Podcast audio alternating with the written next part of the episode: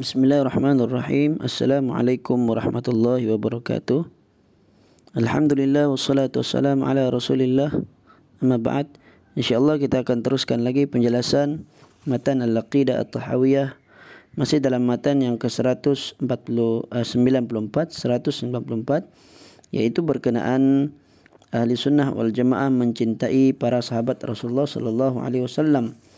Kemudian kita telah pun uh, menerangkan tentang keutamaan para sahabat Nabi. Yang paling utama adalah para khalifah ar-rasyidin uh, diikuti dengan enam orang uh, sahabat. Yang mana apabila dicampur dengan khulafa ar-rasyidin menjadi sepuluh orang sahabat yang dijamin syurga yaitu Abu Bakar, Umar, Uthman, Ali kemudian Abu Ubaidah Sa'ad bin Abi Waqqas, Sa'id bin Zaid, Az-Zubair bin Al-Awwam, Talha dan Abdul Rahman bin Auf. Kemudian disusuli oleh para sahabat yang ikut perang Badar, kemudian Bai'atul Ridwan, kemudian uh, para sahabat yang beriman dan berjihad sebelum Fathu Makkah.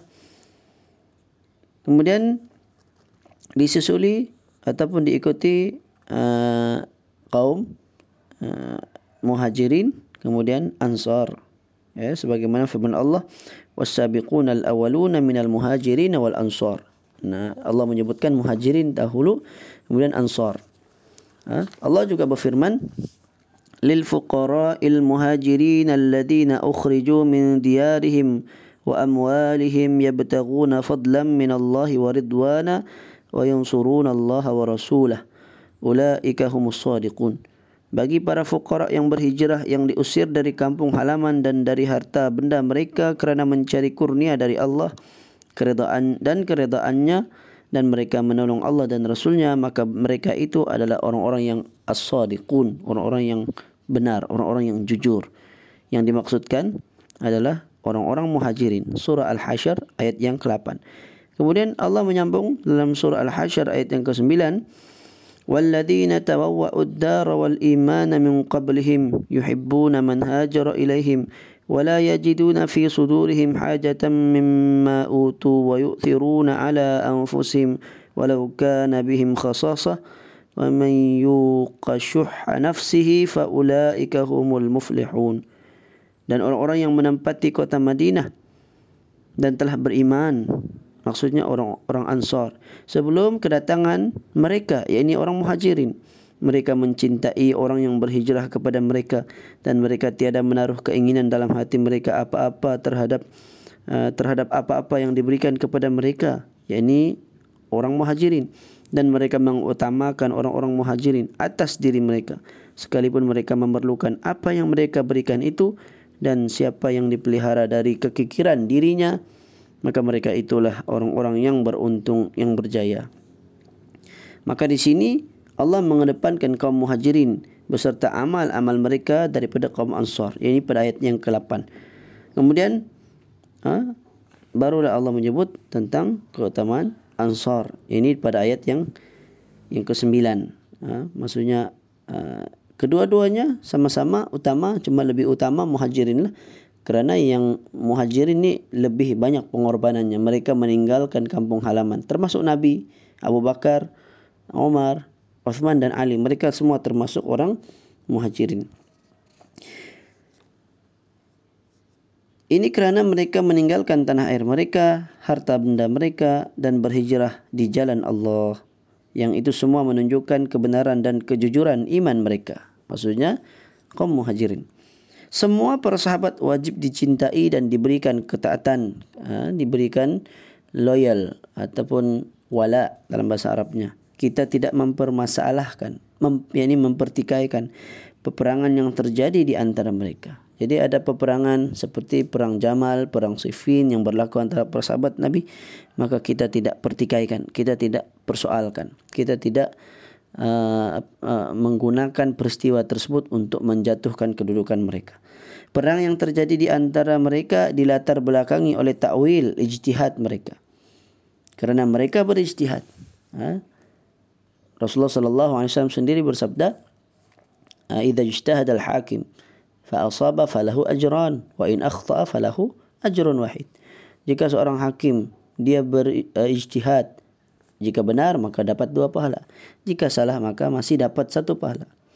Demikian pula mereka memiliki banyak kebaikan dan keutamaan besar yang ada pada diri mereka yang dapat menggugurkan kekeliruan yang mereka lakukan pada sebahagian mereka. Jadi kesalahan mereka itu ditutupi ha, ha, oleh kerana kebaikan mereka yang begitu sangat banyak. Ya. Mereka manusia, para sahabat Nabi juga manusia biasa. Kalaupun tersalah, maka ditutupi oleh kebaikan mereka yang banyak.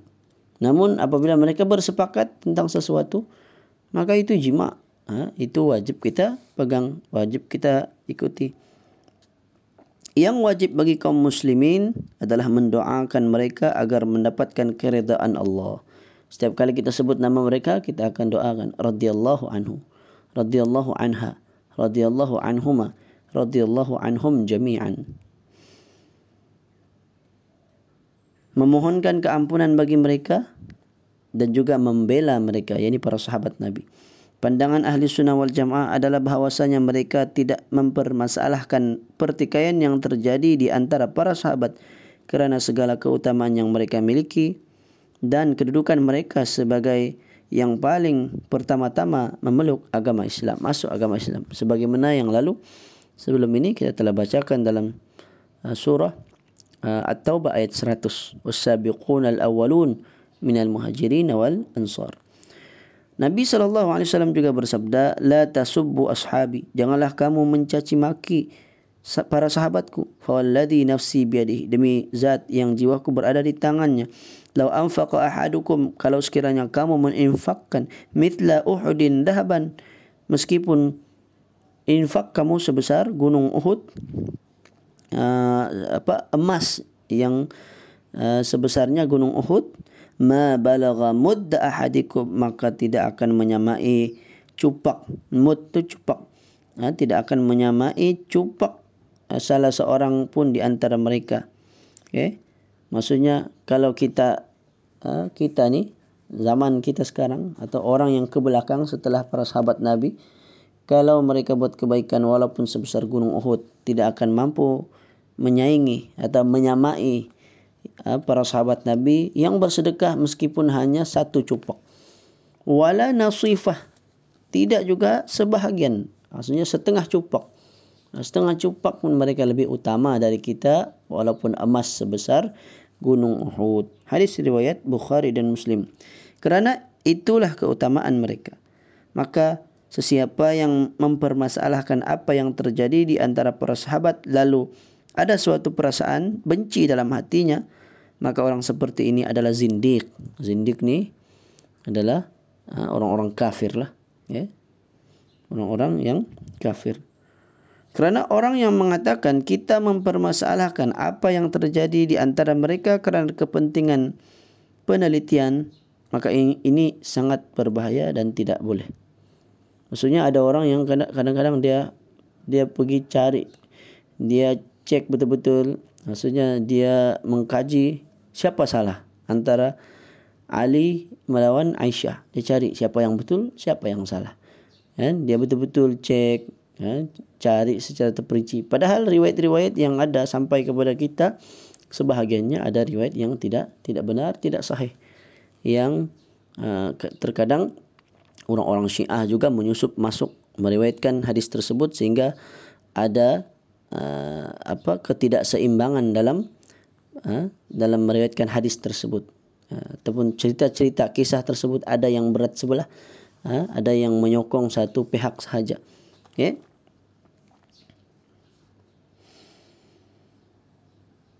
Sebab itulah ketika Umar bin Abdul Aziz rahimahullah ditanya tentang apa yang terjadi di antara para sahabat maka beliau pun berkata mereka adalah kaum yang Allah telah sucikan tangan-tangan kita dari darah mereka maka kita juga wajib membersihkan lidah kita dari membicarakan tentang kehormatan mereka sabda Rasulullah sallallahu alaihi wasallam hal antum tariku li ashabi adakah kamu meninggalkan untukku para sahabatku Hadis riwayat Al-Bukhari. Okay.